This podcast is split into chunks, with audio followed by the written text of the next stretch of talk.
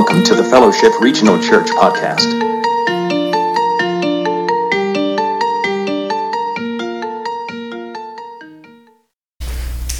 Good morning.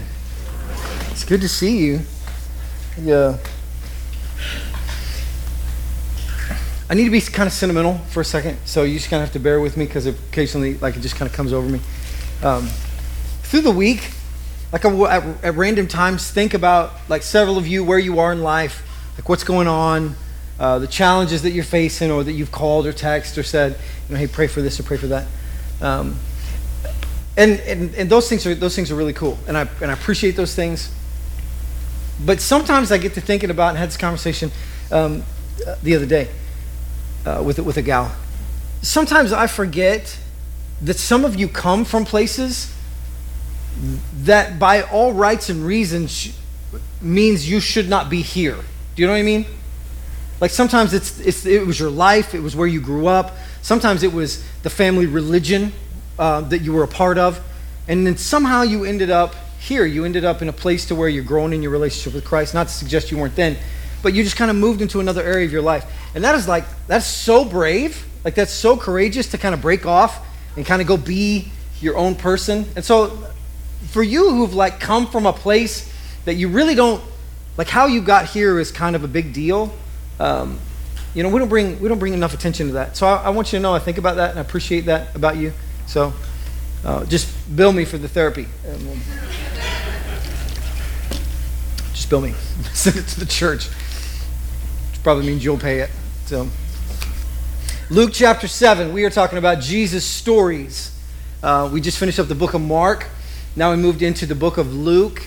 And one of the things we've talked about with the book of Luke is Luke is very, very good at pointing to the down and out, the marginalized, groups of people that by all rights and reasons do not belong in the presence of Jesus. They do not, they're not deserving of his touch or his care. Where the culture was kind of mixed up and they were in a place to where women were second class citizens. Jesus in the Gospel of Luke takes special interest in the fact that women came to Jesus, takes special interest in Gentiles coming to Jesus. He will make the Samaritan the, the uh, spiritual half breed of, of Judaism of back then. Uh, he will make them the hero of the story. And that's a powerful, powerful thing. Uh, Luke's Jesus is portrayed a little bit differently uh, with, some, with some kind of new insights and nuances that we don't see in a lot of the other gospel writers, in the other three gospel writers. Speaking of Gentiles, last week we talked about Jesus healing the servant of a Gentile, but more specifically, the Gentile was a Roman centurion. What we talked about was with the Roman occupation that had moved into Israel, into this whole area, and had kind of just taken over on the politics side They'd taken over on the taxation side. For Jesus to step out and to heal the servant of a Roman centurion, these are the bad guys. For Jesus to take extra special notice of this servant is really a big deal. That should bring light into our life. To know that if you show up here and you think to yourself, I'm not real deserving of being with Jesus or being around other Christians. Uh, you are exactly where you need to be in the presence of Jesus and with other people who are broken, maybe just differently than you are broken. So don't get weirded out about that deal.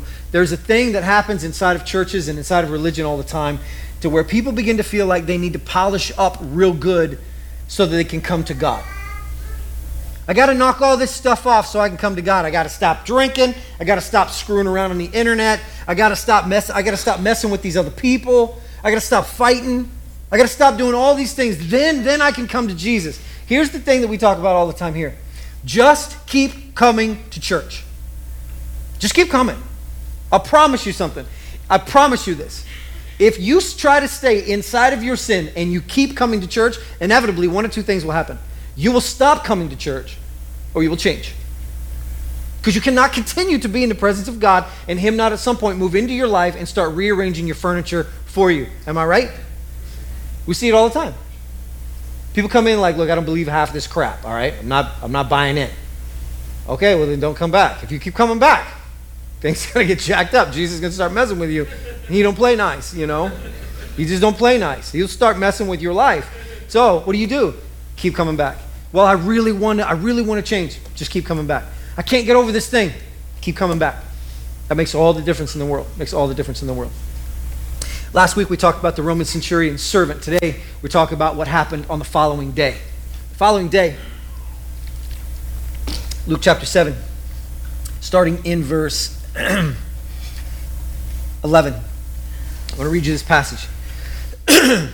Soon afterward, Jesus went to a town called Nain, and his disciples and a large crowd went along with him. The crowd is now buzzing around Jesus. They watched him heal a guy from a distance who he never met, and it was reported back to them like Jesus just like said some stuff and healed a guy that he's never even seen. Like that's pretty wicked cool, you know? Like that's pretty cool. And so now all of a sudden these people are just attaching to Jesus. And they're overflowing with excitement. They love this new rabbi. They love this teacher. When he speaks, it's compassionate. It hits him in the heart. But when he does a, like a mighty work, when he does a miracle, he speaks even louder of God's compassion. And these people are bubbling over with questions and needs. And as they follow him, leaving the area and moving to a place, they were in Capernaum, and they leave Capernaum and they go to a place called Nain. It's a little known town. Uh, they say it's around 20 miles away from there, so it's a day's walk. And so all these people travel with Jesus. They just want to be in his presence. Do you remember Forrest Gump when Forrest Gump just starts running? And then, like, everybody's just kind of running with him, and like the bumper stickers and the t shirts and all the stuff is going on. And then one day, he's in the middle of the road, he's just running with this gnarly castaway beard, you know? And he's there, and he's just running, and he just stops. And everybody's like, whoa, whoa, whoa. Like he's going to speak, like he's going to say something. Like, what, what, is it? What is it? Everybody just stops right there in the road. This is exactly what happens here. This whole mass of people is following, and then all of a sudden they just start bumping into each other. Whoa, hey, watch it. Whoa, whoa, whoa, watch it, watch it. Shh, shh, shh, shh. And from the front to the back, the shushing starts. Shh. You remember that kid, first grade? You push him down on the playground for shushing you, right? Shh, idiot. Don't push, don't shush me, you know? So these guys are shushing. They're shushing each other all the way back. Why? What's the problem? What's the problem? Like, quiet. And all of a sudden, everybody in the group goes from this normal, hey, Jesus, hey, Jesus, to, So the people in the back looking through a sea of heads, trying to figure out what in the world is going on up there. All of a sudden they notice there's a procession of people that's crossing in front of them in this little bitty town right at the city gate. Jesus shows up and he stops. Everybody kind of pays their condolences. They put their head down. And this procession of people comes walking by. And there are people in the front and they're carrying a coffin it's not really a coffin like an enclosed coffin, it's a plank. Large plank of wood. And they're carrying on top of this plank of wood a young man. Following behind the young man. You can see the cemetery on the hill in the distance, up that just that that that path that goes there, the the heavy trudging road that anybody who goes down it Anybody who goes down it, it forever changes your life. And then following behind the coffin, attached but with heartstrings to the coffin, to the plank where this young man is, is a lone woman, a hunched back. She's, she's older, she's kind of bent over.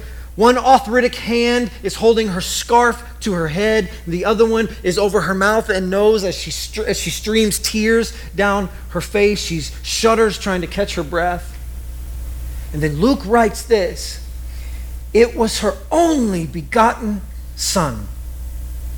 And she herself was a widow. Her sorrowful story is more than just the loss of a child, it's the loss of a spouse. Nobody there for support. When you go through things that are hard, it is so, so difficult to see the future. It's amazing what it does. It just, it's, you go through a difficult thing and it blinds you to everything else. Completely blinds you. When I, when I tore my Achilles six or seven months ago and I had surgery, I had several phone calls and people who wanted to talk and meet, and I made appointments with them. And they're still waiting for me to show up to those appointments. Some of you are probably them. Waiting for me to call you back. Why? Because you go blind to everything else around you when you go through something that is difficult.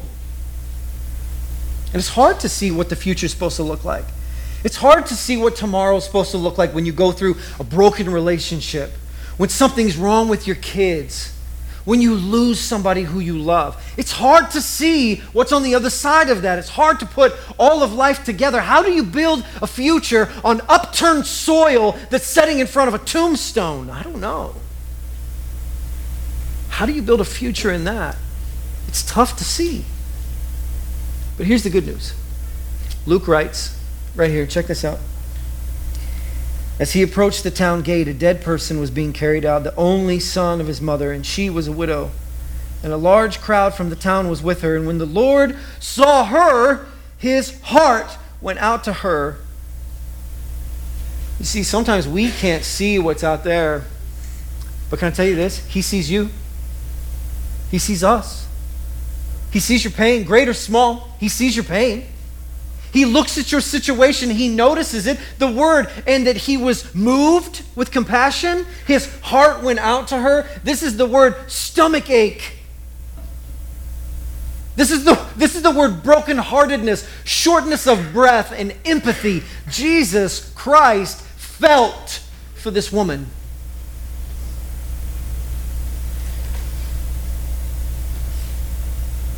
The disciples were very confused, as were the people in the procession walking by. People in the procession walking by look up and see this mass of people just marching into their town and then suddenly stop. When is the last time that's happened here? You know what it's like when bicyclists come through? And you think 10 points each, you know? You don't really think that. That's terrible. you really do think that, but that's terrible. It's probably the best way. And all of a sudden, these people are just here. Why are they here? And then Jesus confuses the crowd that's following him even more because he breaks from the crowd and walks over. You can see the disciples, they're kind of puzzled. They look at each other like, should we go or no or stay? Or like, what should we do? And Jesus just walks over and he walks beside this woman down the darkest road she will ever walk. Do you need to know that? Do you need to know that where you are? He walks with you. His heart goes out to you. He sees your pain. Do you need to hear that? It's true. He's walking with you. I feel betrayed, Jared. Jesus has felt like that before, and he's with you, and he sees your pain, and he walks with you. He's been betrayed as well. He, he can give you the strength to get through it. And then Jesus says to her, Don't cry.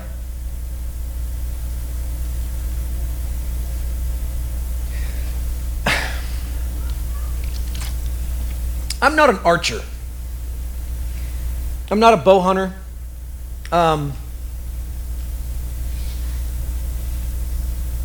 I, have shot a bow a few times, but I'm, I'm not great at it. I've always enjoyed it, but there's well documented um, facts that state the people around me have not always enjoyed when I have been shooting a bow.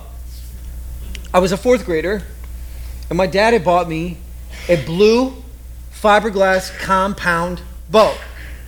And it was pretty it was pretty good. It was pretty good. It would shoot about a half a city block in the air. Um, and so any arrow that he had that was missing, is it called fletching? The fletching?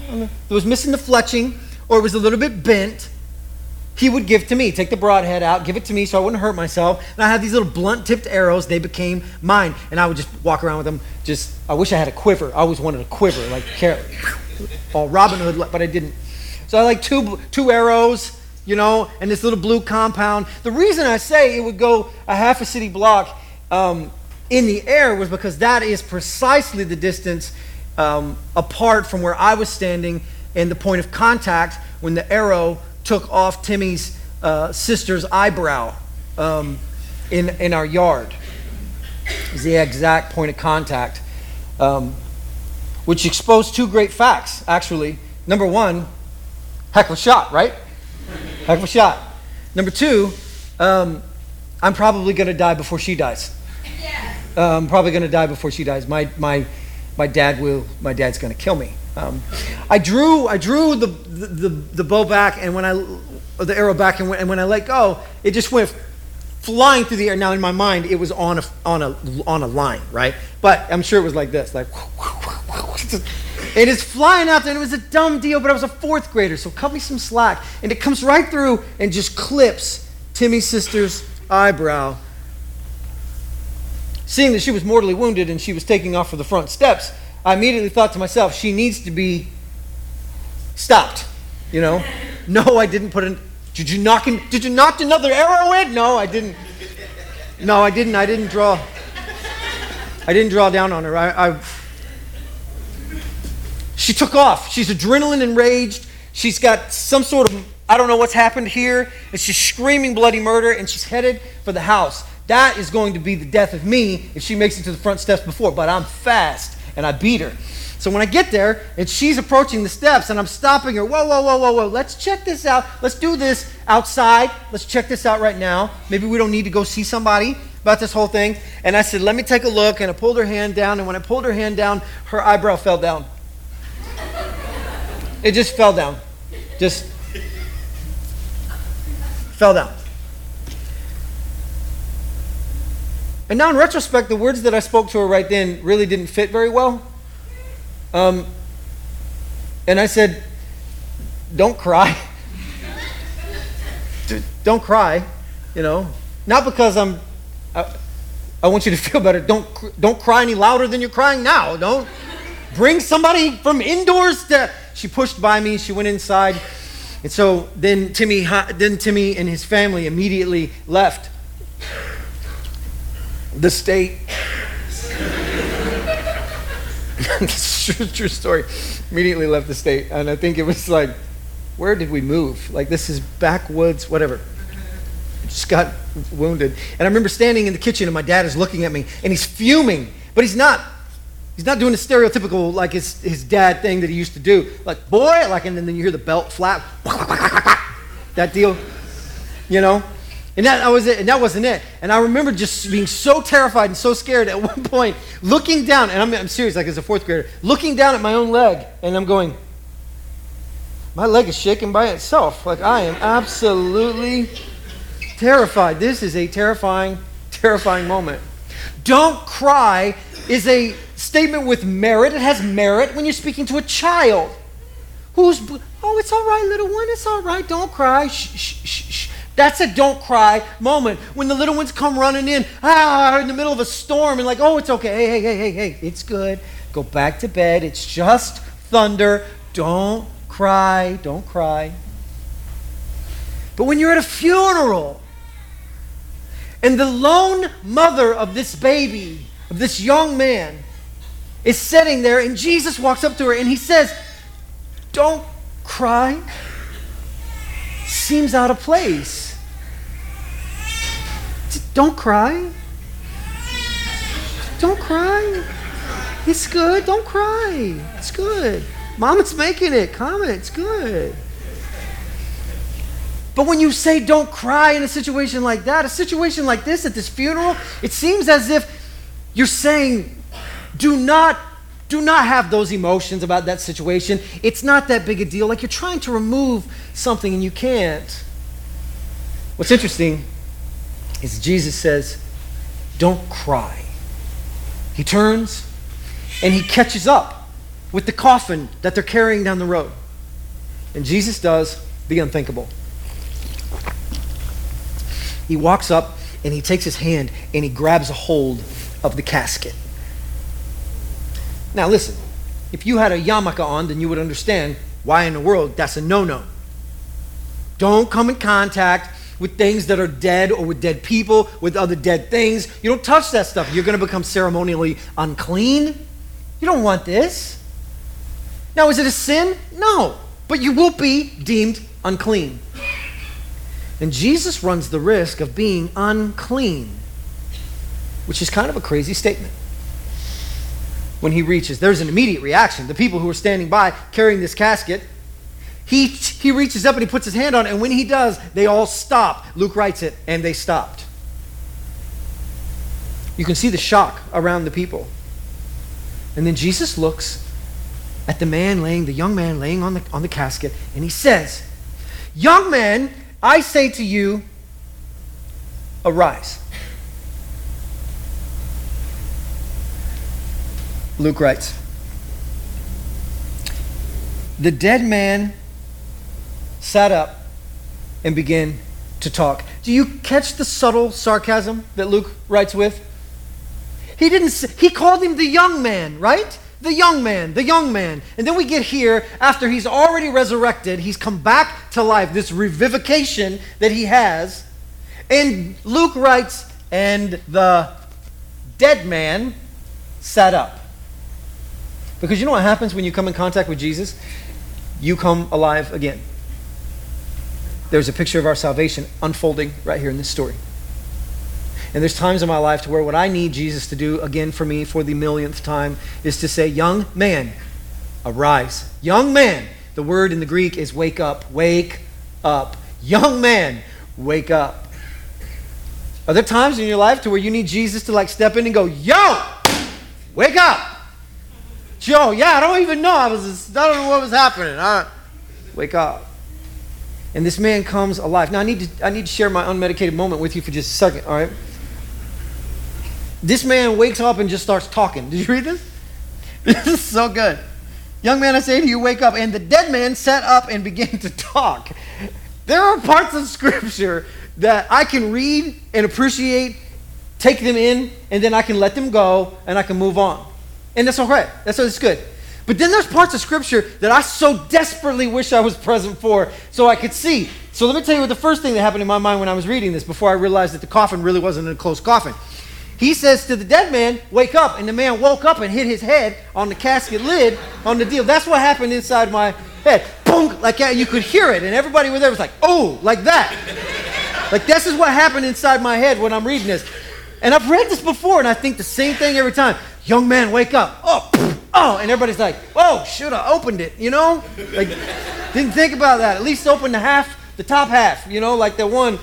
And then he just starts talking, and what did he say? Someone put the goats away. You know, like, did he, was it just like stumbling from sleep? You know how you do sometimes? You stumble from sleep, and as you're coming out, you're just saying stuff. Like, there's a traffic cone out there. That guy wanted $5. And you're, what are you saying? You know? What are you saying?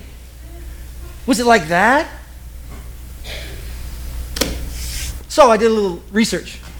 maybe, maybe he's looking at Jesus. He's like, yo, dude, five more minutes, dirt all over my face. Man, I'm glad you came, you know? so glad you made it. Like, that would have been bad.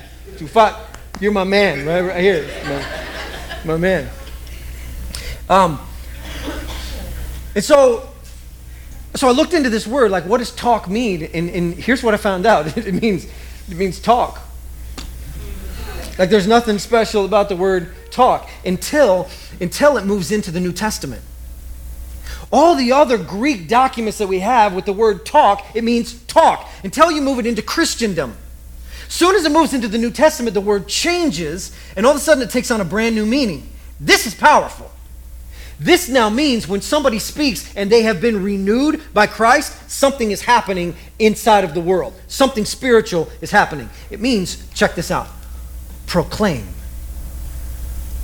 whisper, or tell. You know what I think? I think when this young man woke up and he started talking, I think this is exactly what you see happening in our day and age now. Somebody has a near death experience and they cannot shut up. Am I right? They're going to get a book deal. It's going to come out on tape. You're going to read it on your Kindle. They're going to be on Oprah, right? There's no shutting up because once you come from the crossover and you come back to this place, all of a sudden you're like, I cannot shut up. I was in heaven once. Uh, okay, well, what's your name? You know, that's Tom, but I was in heaven once. Okay, fantastic. You're making it weird for everyone else. Like, so stop, you know? And I think this man woke up and began to proclaim and testify and give testimony to, like, listen, if you could see what I just saw, you would not be moaning and groaning and, and, and complaining, you would not even feel the way you feel. Here's what I've learned in the last 12 hours of me being dead, me being in heaven, is I never felt more alive in all of my life. Because one second in the very presence of God will undo a lifetime of pain.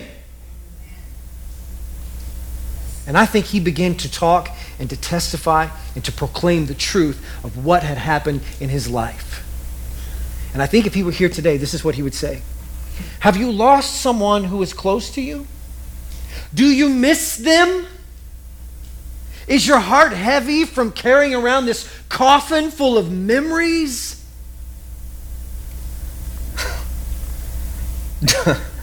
Don't cry. Don't cry.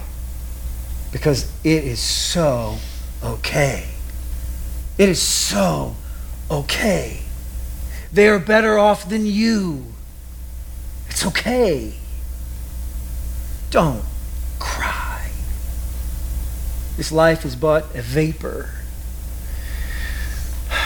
And it says immediately, the people were filled with awe. Verse 16, they were filled with awe and praised God. A great prophet has appeared among us, they said. God has come to help his people. It says they were filled with awe. The word filled means to receive with initiative or assertiveness, meaning I come to get, I choose to receive this, I choose to accept this thing. This is really cool, and this is where it kind of messes up our life. Jesus performs a miracle, and you know what you do not read in Scripture? Nobody said, Thank you, Jesus. He was like my bestest friend ever. You don't get anything from the mother either, do you? She doesn't show up and say, Jesus, thank you. You know, that was my only son, and had, had he been gone, I wouldn't have been protected, and no one would have been able to take care of me. Because that's what you do in, the, in, in, in Judaism. And, and so it's just, I'm so glad. You don't hear this. All eyes shift from the miracle to the miracle maker. This is where it comes into our life and begins to just devastate the structure of the way we are built. Where do you find your joy? In the blessings that God has given you, or from the very person of God Himself who has given you these blessings? Where do you find your comfort? In the things that God has given you, or in God Himself? Do you stand in the presence of miracles and then turn your attention to the miracle worker, or do you just still gaze at the miracle? You see, there was a choice that happened right here. And the choice was they could completely walk away, take their boy, give Jesus the thank you, Jesus, you're the best. We're going to get some bracelets made. WWJD, we're out of here. You know, like they could do this. Go back to living their life. But you know what they did? They turned and they focused on Jesus Christ. Where do you find your joy? Is it in your work? Is it in your stuff? Is that where your joy comes in? Is that what fills your heart? Is that the thing you run to? What is the thing you, that, that gives you joy? Is it your children? Oh, that's a good one. Children are good.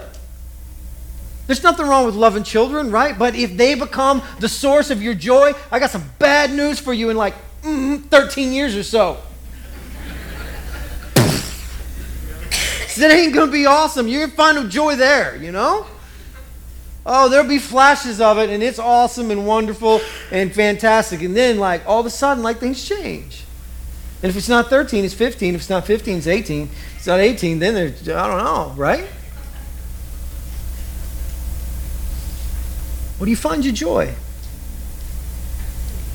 Because you have a choice to make. Do you, have, you ever, have you ever thought have you ever thought this before? Like there's a reason that God does not answer some of our prayers. Because the minute He gives me what I'm asking for, I will forget Him. I promise you that. I want the miracle so dadgum bad, I will take my eyes completely off of Jesus. And me and the young man, we just high five, like, thanks for bringing my best friend back, Jesus. And we just give thump deuces and we go. And I'll be done with Jesus until something else falls apart and I'll show back up. There's a reason He doesn't give us what we want because He wants to hold our attention. It's preservation for our salvation, is what it is. We have to learn how to be content in Him and in Him alone. We have to learn how to find our peace in Him and Him alone. And if you showed up here today and your heart is heavy, you beat down, you're worn out, you got this empty spot where you've lost somebody, you got these things in your life that you point all your focus to, maybe it's time you make a choice. Maybe it's time you make the same choice that the people of Nain made on that same day, to where they chose to assertive, with volition, reach out and to accept what Jesus was offering. And they said, God has come to save his people. And I'll tell you, he's doing the same thing today. He's reaching out, he came to save his people. If you need to make a decision, a decision for Jesus, then you need to let somebody know. If you were trapped and you were hung up, and that you because life gets tangled right? Can we be real for a second? Life gets tangled and we can do our hair real nice and we can put on a clean shirt. We can find some shoes right? We can walk in somewhere and look like a million dollars holding it together with your makeup and all that right and then you can walk out this door and you can know that you get into the cab of a car with somebody who you're not sure you love you go home to a house to where there is no peace you go to a job to where you are completely broke down and busted, believing God has something better for you. This is the way we are. And if we get real and we get honest, then what we really need is to take our eyes off of the miracle and to step into the grace of Jesus Christ. This is, this is Jesus' words. My yoke is easy, my burden is light. Come to me, I will give you rest.